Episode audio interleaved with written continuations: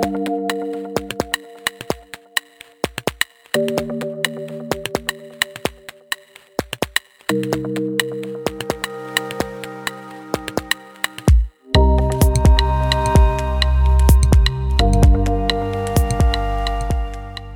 are you afraid to ask your volunteers for financial support?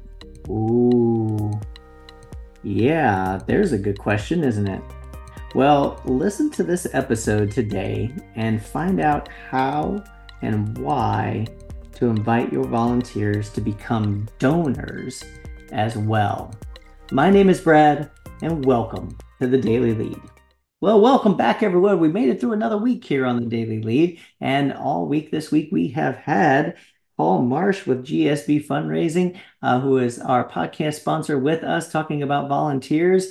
And it has been just a great week with you, Paul. Thank you so much for being here uh, this week and talking about this uh, really, really important topic um, on volunteers. And I got to tell you, I'm really intrigued about this about um, moving volunteers from being volunteers to donors. So I can't wait to jump into this this episode today. Well, thank you, Brad. I appreciate it. And and you know this uh, uh, is something that we've heard from, especially executive directors in the nonprofit sector. Um, you know, one of the uh, things that we do as as fundraising consultants is help executive directors segment their their uh, prospective donor base, right? And that could be leadership, that could be major donor prospects, that can be just a variety of different segments. But one of those segments that we invite them to consider is their volunteer force. And let's just say more than once, read that frequently. Um, you know, executive directors are are concerned about asking volunteers to make a financial gift because, in their mind, they're already donating a great amount of time and uh, doing wonderful work. And they don't want to estrange uh, donors or, excuse me, volunteers that have uh, literally spent years uh, supporting their mission. Mm-hmm. And our point is uh, actually, when you think about a prospective donor, you're looking at someone who certainly has a capacity to make a financial gift, but also the interest uh, uh, in your project or your mission or your organization, as well as um, kind of that uh, charitability, that sense of charitable nature uh, that uh, most people uh, come with, or maybe not. Well, when you think about your volunteers, they have every one of those components, right? They certainly have the interest in your mission they have the ability to make a financial gift at various levels, certainly. Um, but also, they have that charitable nature because they're already giving of their time. Mm-hmm. And so they really fit the mold for almost the perfect prospective donor. And so we encourage uh, executive directors uh, to look at your volunteer base as a wonderful sea of prospective donors. Um, and, you know, as with anybody, as with any prospective donors, you've got different capacities out there. There are those who have the ability to make significant major current gifts, right? Right. Uh, but you also have those who perhaps can give uh, on a monthly basis. Maybe uh, they're on a fixed income and uh, they're not able to give as much, uh, but they certainly are regular donors those are the folks that we look at as wonderful prospective deferred or estate donors.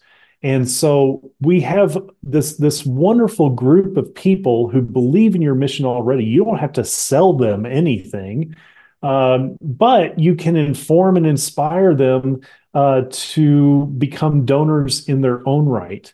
Uh, and so we have story after story of of exec directors or development directors uh, going and visiting with volunteers and volunteers responding, well, why did it take so long for you to come ask me wow. make a gift? Wow. And what a wonderful conversation to have, right? Yeah. Yeah. One of the things that's that the case, Paul, excuse me, do you think that's no. the case more often than not? I do. I really do. Yeah. And and the reason is that you've got regular contact in in you know small to mid-sized nonprofits and certainly in the church. You've got regular contact with these volunteers and uh, you know they typically expect uh, the CEO or the development director to come ask them for a gift. Okay. And uh, it is it is astounding to many volunteers when that doesn't happen. Huh. Uh, because it is kind of the perfect situation, if you will. Yeah. Yeah. So you know the uh, the the way that we suggest going about that conversation is setting up an appointment, much as you would with uh, another donor, and going to visit with them and starting off by saying thank you for your volunteer service. You have made a huge difference doing this and this. And the difference you have made in those that we serve has been this and this. And I just want you to realize mm-hmm. how important your service has been. And then simply invite them to consider extending that difference to a financial gift and having the conversation uh, what is a meaningful gift for you is mm-hmm. it a $25 a month gift is it a $1000 a year gift or is it setting up a bequest in your will that will benefit this organization's mission for years to come, even after you have died. Mm-hmm. mm-hmm. And when you can have that conversation, which is so much easier, right? Because you already know these folks. It's yeah. it's not a cold call. But when you can have a conversation like that, it is a true blessing for both the staff member as well as the volunteer because you get to talking about really deep life stuff. And I'll never forget my first um, fundraising job. My vice president called me in on my first day on the job, and he was a, a pastor. And he said, Paul, I will let you know that as a fundraiser, people have told me deeper secrets about their lives than ever as a pastor. Wow. He said, when you get to talking about money and inviting that conversation, yeah. Uh, you open up something in people's souls, and it is absolutely a, a wonderful gift. And after 30 years of doing this, I can tell you that is absolutely true. Uh, wow, amazing. It's wonderful stuff. It is wonderful stuff. So the the main thing is we want to make sure that that invitation is made. Uh, we want to make sure that we invite people to prayerfully consider uh, making a financial gift and understand that uh, it's it's not exclusionary when they are already giving the gift of their time, but rather it is a testament to the importance they place in the mission of your ministry or your organization. Correct. Correct. Awesome. Awesome. Yeah. Paul, this has been a great week. Thank you so much for being on the Daily Lead. We greatly appreciate you being here. Thank you, Brad. I have thoroughly enjoyed it.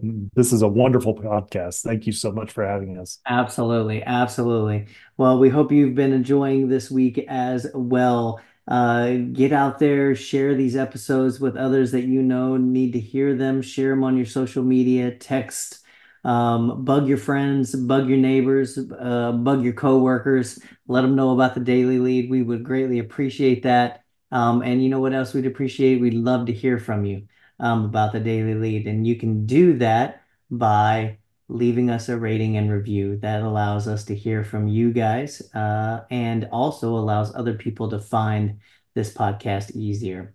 So thank you so much for tuning in today, everyone. The Daily Lead is a podcast of the LEAD organization. LEAD is a nonprofit organization that helps leaders connect to one another in order to grow and learn and helps congregations connect to their communities. So head on over to leadconnects.org. That's leadconnects.org and see all the amazing tools and resources they have for you and your congregation to grow and learn. And as always, we'd like to thank our podcast sponsor, GSB Fundraising. If you are a leader and need help in the areas of capital campaigns, fundraising, or stewardship, head on over to gsbfundraising.com. That's gsbfundraising.com, and they'll be glad to help you out. Well, thank you for joining us on this journey into the realm of leadership this week, everyone. As we conclude today's podcast, remember leadership is not just about reaching a destination. It's about empower, empowering and inspiring those around us to thrive along the way. So, as you step into your leadership role, may you lead with authenticity and empathy and a relentless commitment to lead a positive change in our world. So, thanks for tuning in. We'll see you next week. Have a great weekend.